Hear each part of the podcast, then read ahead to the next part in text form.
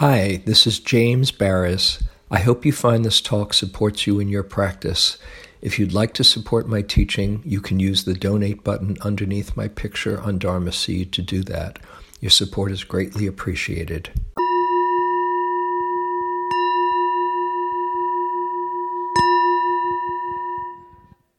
So, the title of the talk is Amazing Grace.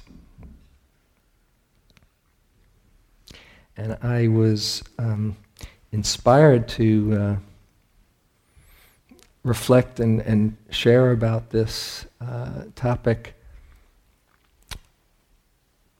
after having a conversation with somebody that I've gotten to know this uh, this past year, mm, who uh, shared with me her story, and it's a pretty interesting story. She is um, she's a woman in her um, late thirties now. She was um, I'll call her Rita for now. And um, Rita was the youngest of eight children. Her father um, was uh, an alcoholic.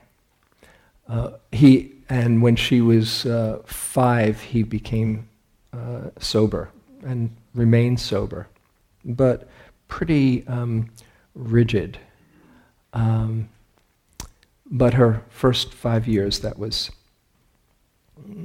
that was a, a prominent um, element in their house. Her mother, who who really cared about her family, uh, the the one way that she tried to make some order out of the chaos was to um, whip her children into shape. And uh, that was uh, with uh, a lot of corporal punishment, uh, usually a, a, a, wooden spoon. Um, and she was the youngest of the children. Sometimes it works out that the youngest, all the older children kind of blaze the trail, and when it gets to the, the youngest, they, you know, they're, they're not as, um, as uh, subjected to the, to the um, dysfunctional dynamics. But sometimes it can work the other way. And what happened in her case is that her, um, her siblings kind of passed on the accumulated violence that they were uh, subjected to, and she was actually um, the, the most targeted of, of all from the siblings. One particular brother um, uh, would, would really, that was his main pastime, was, was beating her up. Um, and one particular sister uh, was more of a verbal abuse, and that was, and, and uh, Rita was the, the focus of, of that.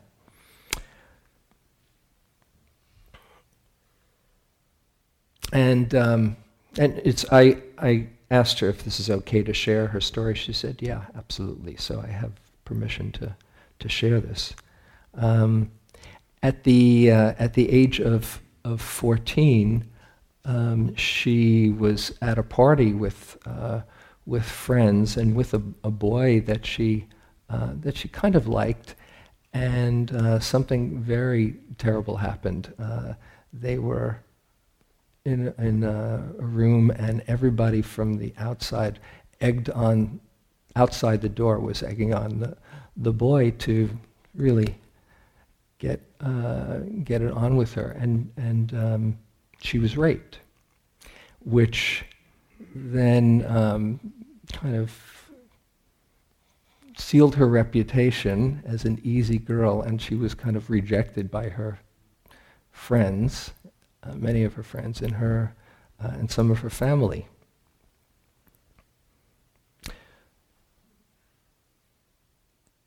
Rita is uh, an amazing being. She's deeply spiritual. She somehow came through this fire and she has this light and radiance, and that people are just drawn to her. She just, she, her heart is just so open, and she, um, she loves playing the banjo. She likes being silly. She loves having fun. She feels really good about who she is. She's gone through um, uh, lots of training in dealing with trauma, and she has a real gift in, uh, she's like a healing energy field and helps people get through their own traumas and uh, loves more than anything to bring out the best in people and help them see their, their goodness and their love inside.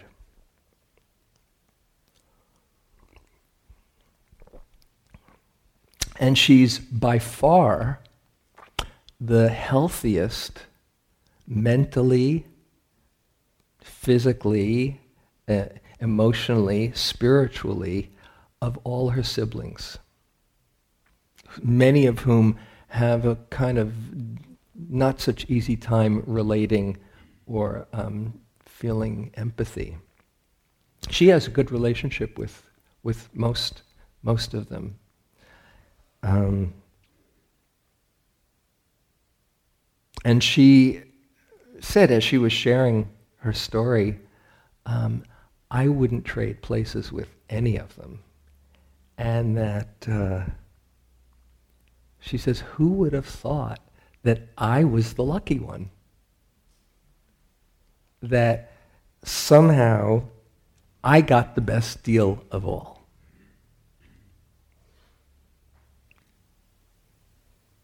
Isn't that amazing?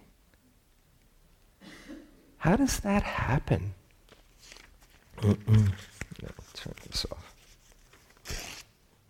How's, how's it possible that um, some people, many people, encounter suffering and become bitter or stuck or pass on what they've received,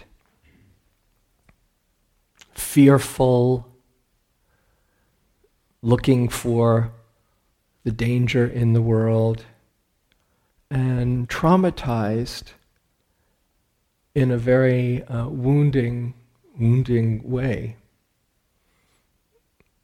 And other people can go through trauma suffering, pain, and somehow, somehow, mysteriously, magically, use their suffering or are graced to be able to have their suffering be a catalyst for awakening and for it to bring out the best in that person's heart, somehow awakening what in Tibetan or Mahayana practices is called the bodhicitta, the seed of awakening that's waiting to be activated and drawn to really understand the mind and the heart and purify it. And as in Rita's case, do a lot of practice, just falling in love with the Dharma. Whether or not it's Buddhist, though, just falling in love with, with life and a deeply, having a deeply spiritual dimension that puts everything else in perspective. This to me has always been one of the great mysteries of life. How does that happen? Now, I just want to, um, lest you're hoping to get an answer, um, I'm, I'm not here to give you the real answer in the back of the book, but just to reflect on it. The Buddha did say if you try to figure out how karma works, if you're looking at it through that lens, you'll, uh, it's one of the four uh, imponderables, one of the four things that will drive you crazy. Okay. now, you might be wondering what the other three are. That's the fifth thing that'll drive you crazy. no, I'll tell you what the other three are just to uh, satisfy your, your curiosity.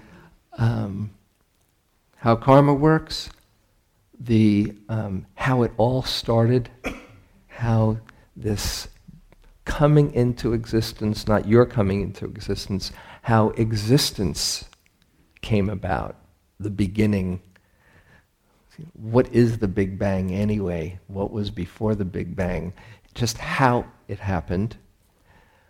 Um, the range of a mind in the deepest states of absorption and the range of a Buddha mind, just the capacity of the mind to see as, say, the Buddha would see. Those are the four imponderables. But one of them is the workings of karma, the intricate workings of karma. Now, on, a, on one level, karma can be very simply stated that actions have consequences, or, you know, what goes around comes around, or as you sow, so shall you reap. And there is something certainly to see it on that level. Oh, you practice kindness, you become, your mind inclines towards greater kindness. You practice anger, you're inclining towards more anger. You practice uh, mindfulness, you incline towards more clarity and peace and ease. That's why we practice but just why something happens and leads to one particular result as opposed to another, um, this is kind of um, beyond most people's comprehension. So there is this mystery that I've pondered many, many times. It just kind of got reawoken through uh, my conversation with, with Rita a number of months ago, but it still stayed with me. When I, when I think of how I got to be where I am, li- living the incredibly blessed life that I do, I, I pretty much pinch myself every day. How did that happen? When I see how confused I was growing up and how much suffering I was in growing up. I've, I've shared that here a number of times. And when I think of the, the actions that I was involved with in my younger days, you know, I grew up in the 60s. And I walked through many a minefield nonchalantly, casually, thinking, "Oh, everything is cool," you know. And I was very lucky because some some of my friends, uh, the mines got set off, and I did lots of crazy, weird things. As I've I've mentioned it here before, you know, when when you look back at your life and you just go, "Ooh, I can't believe I did that." ooh, oh, and there's you have that cringing. Cringing is good. It means you've changed somehow. You know? If you didn't cringe and you just said, "Okay, that's how life is," you know, then it gets a little dicey. But if there's a party that says, "Oh my God, I can't believe I did that," you know, hopefully we're learning something along the way. And I've done a lot of cringing in my in my time when I look back at how things were.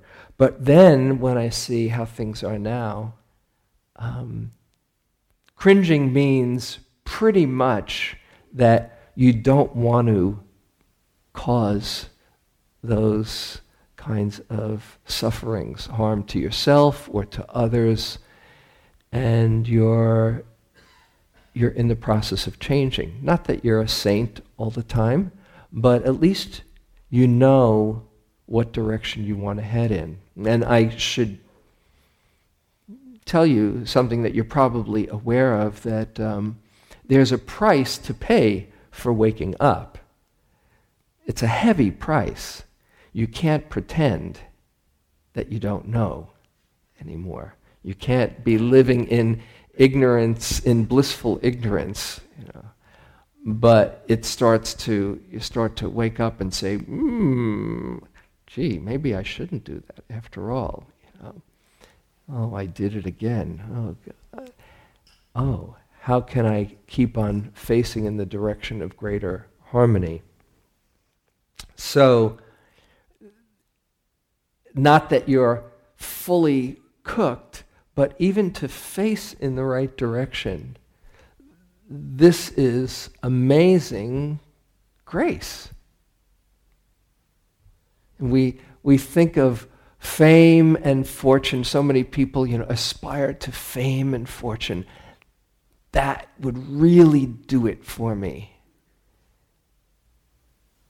Would you want to have had Michael Jackson's life? Marilyn Monroe's life? You see that My Week with Marilyn? Anyone see that movie? It was, it was a beautiful movie. And just so, it was so my heart just went, I remember Marilyn Monroe. Um, my heart just went out. He was this sweet, beautiful woman, which has its own incredibly challenging karma to be that beautiful. And just the, the price of the pressure and the adulation, or the price of the pressure of having a lot of money where people you don't know why people are your friends. Know, and then you think of, I think of somebody like Aung San Suu Kyi, who, what, for how many years? 15 years, 18 years, and under house arrest. or Nelson Mandela for 27 years in prison. And here they are, just inspirational figures which, which life would you pick? Michael Jackson or Nelson Mandela? You know, it's a kind of tricky call because you're going to pay your dues in there.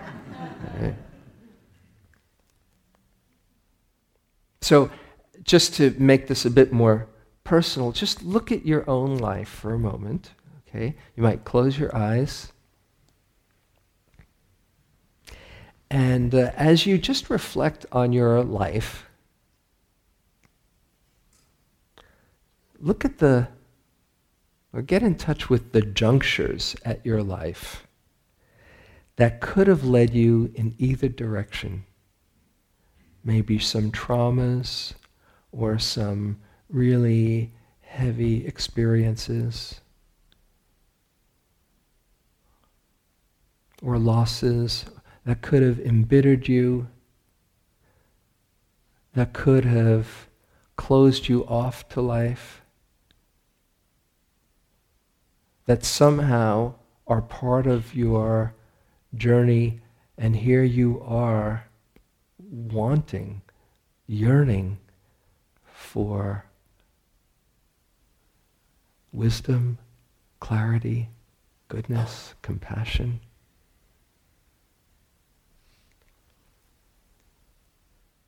That mysterious guiding system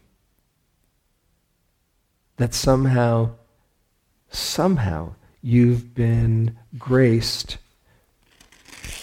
to not have it turn you towards more contraction, but be a part of your opening.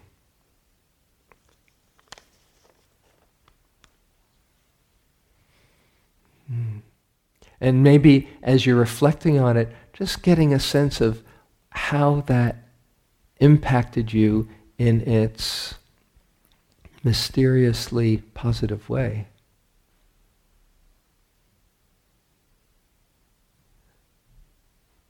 Without you figuring anything out, that somehow it opened you in a particular way that was, that's been meaningful in your understanding the human experience, in your understanding of suffering, in your understanding of compassion.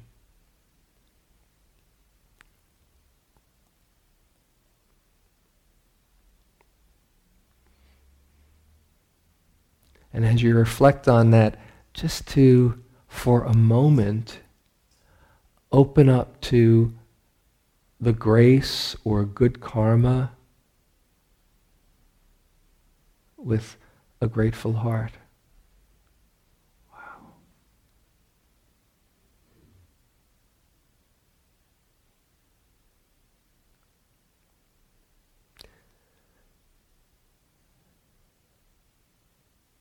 Because it's clear you weren't writing the script. It was just there part of the hand you were dealt, part of the curriculum that was there for you to learn, and somehow it was used well. And it could have gone another way.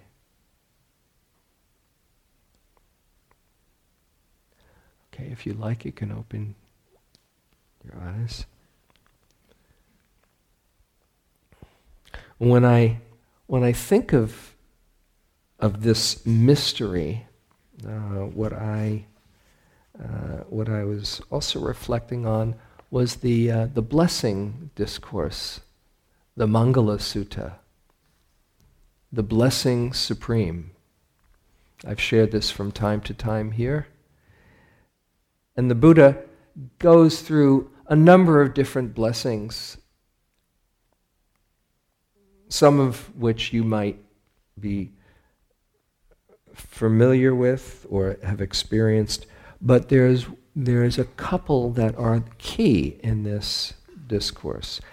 Some of them I'll share to associate with the, wi- with, with the wise, not the foolish, to reside in a, in a good location, to be well spoken and educated, and trained and skilled in handicraft, to be diligent in virtuous practices, to be reverent and humble, content and grateful, to engage in a harmless occupation. These are all blessings supreme.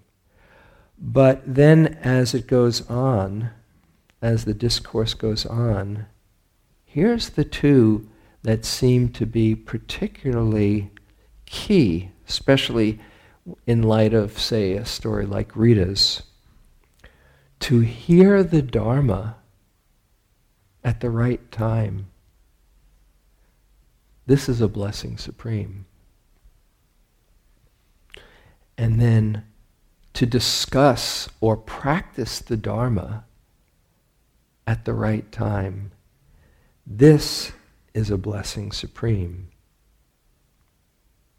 And that's just before the ones to live simply and purely, to see the noble truths and realize freedom, awakening, nibbana. This is the blessing supreme. Because even if you've had unfortunate circumstances, even if you've uh, been uh, on the receiving end of some real trauma, if you somehow are exposed to the Dharma or whatever the spiritual tradition that is the analogy of the Dharma, um, teachings that truly liberate the heart. If you're fortunate enough to be exposed to, encounter teachings and then have the opportunity to practice as well, then everything that's gone up, come up to that point in your life is then part of your awakening process. The, the integrating of the pain or the, the suffering or the confusion or the trauma is all then part of your bodhisattva training, where you can hear and feel and understand how it's possible to transform that suffering into compassion. But without that, we are confused, adrift, isolated, unless we are fortunate enough to either encounter teachings or meet an inspiring mentor, friend, teacher who somehow turns us in the right direction. Not everybody has that good fortune. There's a teaching that I've mentioned here from time to time, one of my favorite teachings of the Buddhas called uh, Transcendental Dependent uh, um, Transcendental, Transcendental Dependent Arising, which starts out that suffering can be a causative factor for faith to arise. How many people have come to Dharma practice out of wanting to get some answers for their, the suffering in their life? Just raise your hand. Okay. That's how it works. It shakes us out of our complacency. So we start to say, okay, what is this all about anyway? What's it all about, Alfie? That? that was an old movie, great movie. What's it all about? And suffering then can lead to getting those answers and, and being inspired and having some real faith in something beyond ourselves. Faith can be a causative factor for gladness to arise. Gladness can lead to joy. Joy can lead to contentment and peace and the highest freedom. But it doesn't necessarily have to. Suffering can be the causative factor for greed, hatred, and delusion, confusion, fear, suffering, more suffering.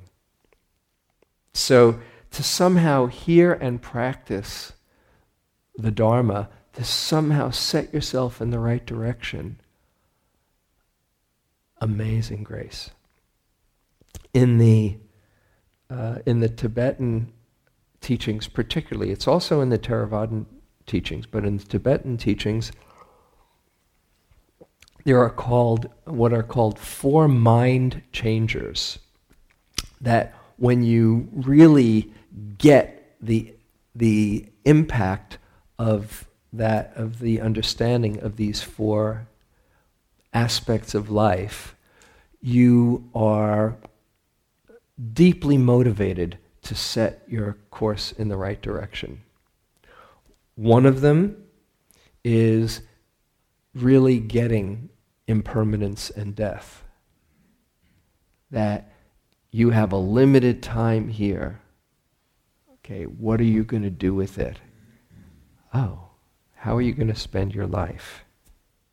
A second is karma, just seeing that as you practice in a particular way, if you're cultivating greed, hatred, and delusion, that will lead you towards more suffering and sorrow. And if you practice more opening the heart and kindness, generosity, and wisdom, that will lead towards greater happiness. Once you kind of see, whoa, I have a choice here, not just in this moment, but it affects everything in my life. A third of these mind changers is what's called the defects of samsara. That is, seeing hmm, happiness isn't really what we've been told brings happiness. That getting more and getting all of our desires satisfied and uh, just the acquiring, this does not bring happiness. And that there is real suffering and sorrow in life, the first noble truth. And to see that you're not that you go through life living, you know, kind of living blissfully, thinking, oh, isn't life always wonderful and it's always going to work out? Once you start seeing the defects in samsara, you're motivated to make the best use of your time here. And the fourth of these mind changers, which is particularly what this topic evokes for me, is called the realization of the preciousness of a human birth. How exceedingly rare it is to be born into this human birth. The, the image in the, in the teachings is uh, it's rarer than a turtle surfacing from the, from the depths of the ocean once every hundred years the odds of the turtle coming up between a wooden yoke, kind of like a life, uh, uh, what do they call it? Lifesaver uh, raft, going up and getting it in between that circle from the bottom of the ocean once every hundred years. It's rarer to be born a human. I think, whoa. I first heard that, I said, wait, that's a bit much, right? Okay, come on now. But when you put it in context for how rare it is, here's, here's a, a fact that I first heard from Wes Nisker. Uh, he writes this in Buddha's Nature. Right now, in your mouth, there are more living organisms than there have been humans since the beginning of time.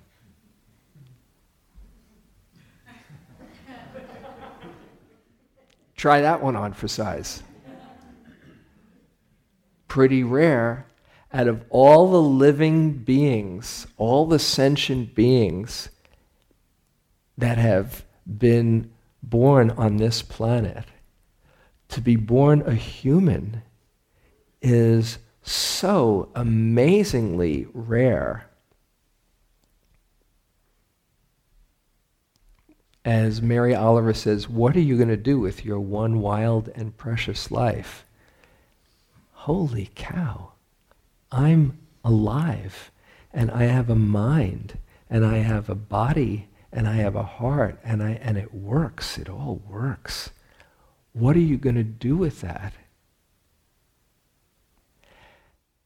And then, besides just being born human, being born a human with decent circumstances where you're not afraid that, you know, f- afraid for your life generally, or you'll have food on the table, or that you have some people who care in your life, how fortunate that your physical circumstances, for the most part, are pretty amazing. This crowd here, living or coming to Berkeley, I think that's pretty good karma. Okay? But then on top of that, to be exposed to the Dharma and practice, and to have the inclination that somehow you heard that call and that you are drawn to practice, like Rita was. That's amazing. Isn't that amazing? To take that for granted and say, oh, my life is so boring these days. You know, what a what a misperception. You have this amazing opportunity. And for me, when I reflect on that, how did I how did you get here? How did I get here? And what my life is, the, the, the, the grace that my life is held in, it's both humbling, deeply humbling, because I don't know how that happened. I didn't write the script. It's humbling, and yet there's this um, joyful responsibility to do the most with it. I mean, if you've, if you've got a choice between cultivating more greed, hatred, and delusion, or more happiness kindness, generosity, and love, you know, it would seem like a no brainer, right? But not everybody gets that. And even I, and I can forget from time to time, you know, that how incredibly blessed and to, to make use of this, to really take refuge in the Dharma, which for me means that life is giving you just what you need to wake up in every moment if you can use it wisely. Doesn't matter what the circumstances. You can be the youngest of eight and be on the receiving end of a whole lot of awful stuff. But to use it wisely, to take refuge in the Dharma and say, okay, how can I use this to wake up?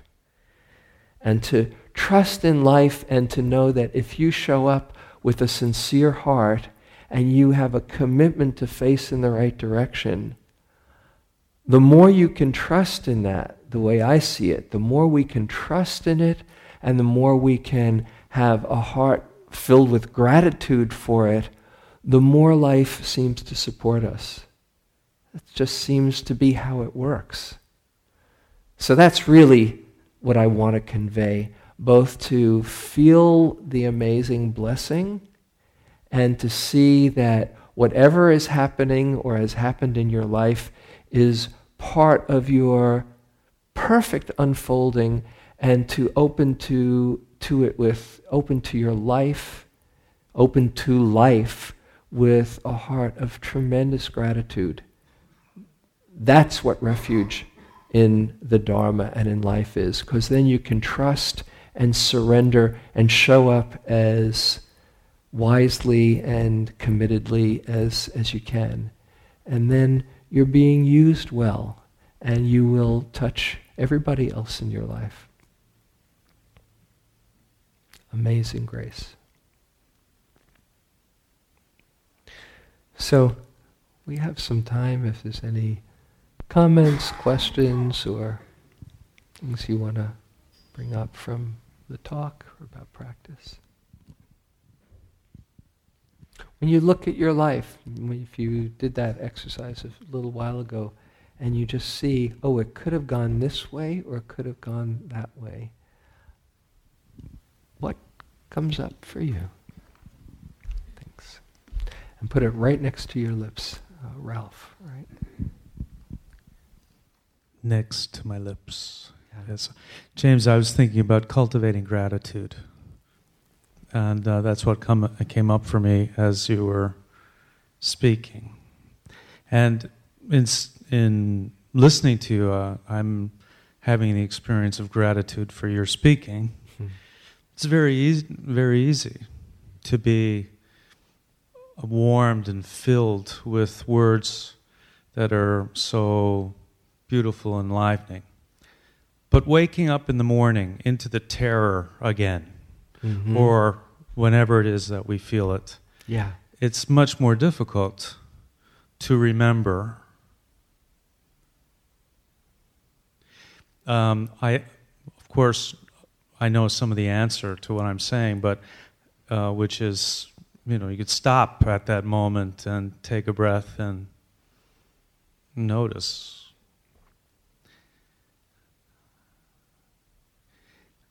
that's maybe all all there is. But I would I was wondering whether you might.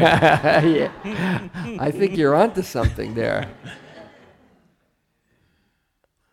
But it does take, you know, that's the uh, battle with these demons. I guess that's all it is.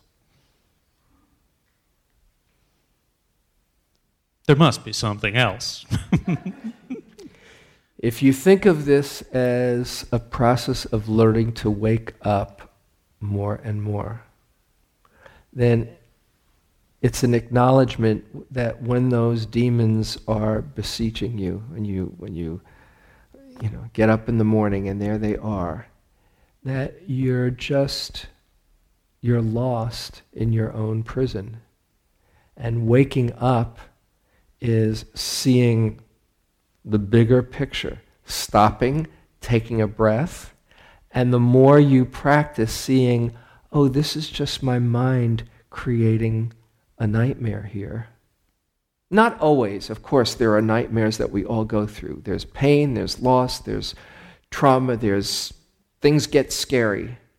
But in the bigger picture, what the practice does is create a context, a wider perspective that holds what you're going through now with the understanding of impermanence, with the understanding of contraction and confusion leading to more dukkha, with the understanding that you can see clearly in any moment, but also with the understanding that this takes patience and time and commitment, and it doesn't happen over overnight.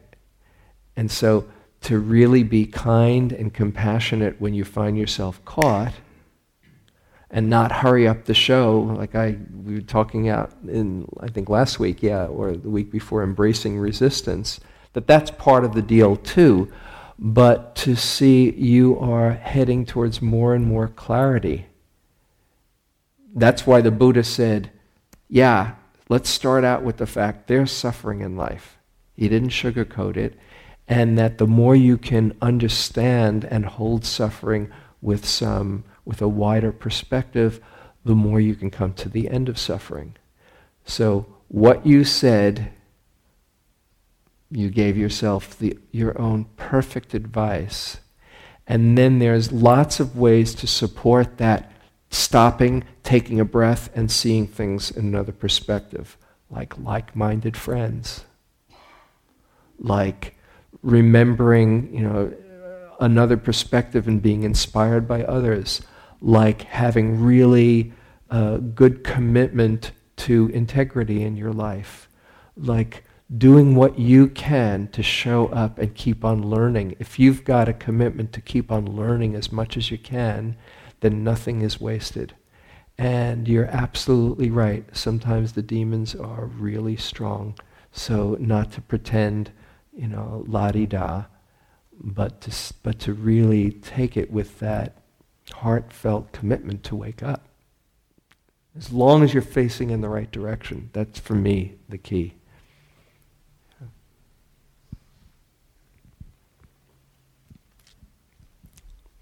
Anything else?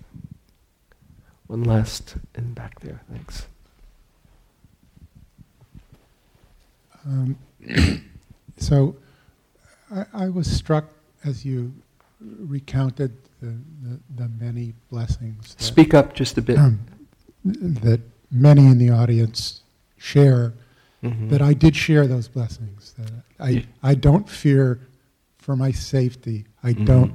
I'm not afraid. I'm not going to get enough to eat. Mm-hmm. I I do have precious friends. Mm-hmm. Um, the the fear that I find harder to avoid is the fear of falling short of who I want to be. Mm.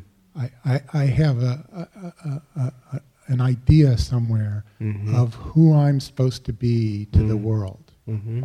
And I've fallen short of it a lot in the past, and I may in the future.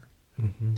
And I find that that fear impedes the sense of gratitude and yeah. peace, um, which actually I believe makes one more effective in in doing that. Yes. So there's kind of a paradox about yeah. it. And I, I haven't found a really good way to thread that needle. Mm-hmm. Okay, thank you. Um, it's a very important point. and I think you're you're seeing the, the, the conundrum that falling short of who you want you would like to be is the very thing that's keeping you falling short from who you want to be or who you are. So it's it's interesting how having a vision of who you want to be can be tremendously inspiring or tremendously discouraging. It's exactly the same vision. It's just whether you take it personally that it's up to you to manifest it all rather than it's up to you to just show up as best you can and come from as sincere a place as you can and trust that life will keep on supporting you in that if you're inspired rather than frustrated or discouraged. It's not up to you. It's not, there's not a race. Well, am I there yet? Did I make it? Because first of all, that is, a, that is coming back to a selfing. Did I do it? Which is prescription for more suffering. And it's a misunderstanding that you're, that you're doing it.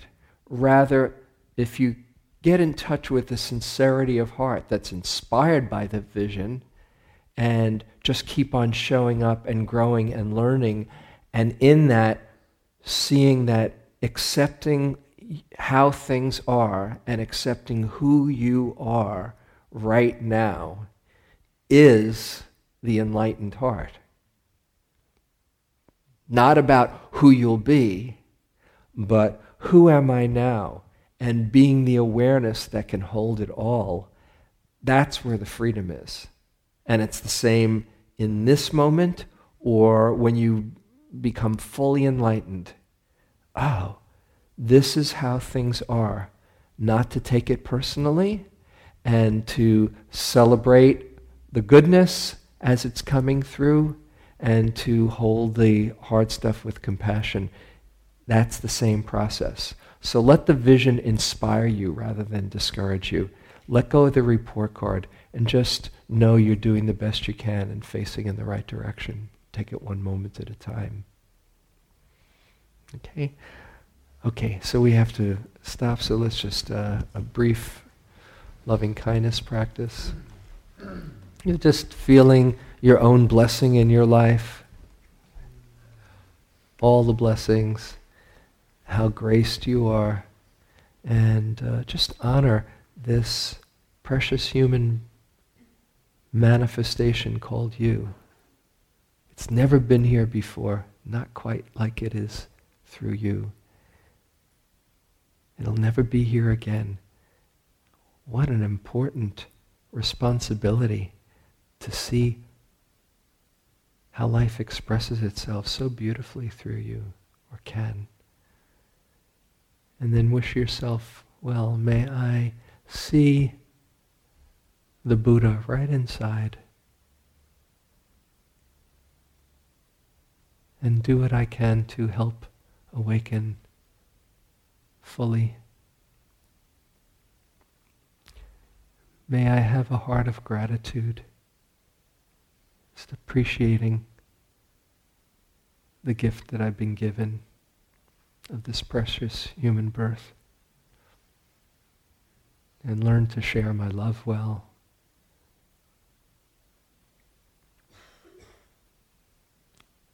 And fully awaken. And then to send that out from your heart to everyone here and all beings everywhere. May all see their true nature. May all appreciate the gift of the life they've been given. May all come to the highest happiness and peace. And may our coming here together be of benefit to all beings everywhere. Thank you for listening. To learn how you can support the teachers and Dharma Seed, please visit dharmaseed.org slash donate.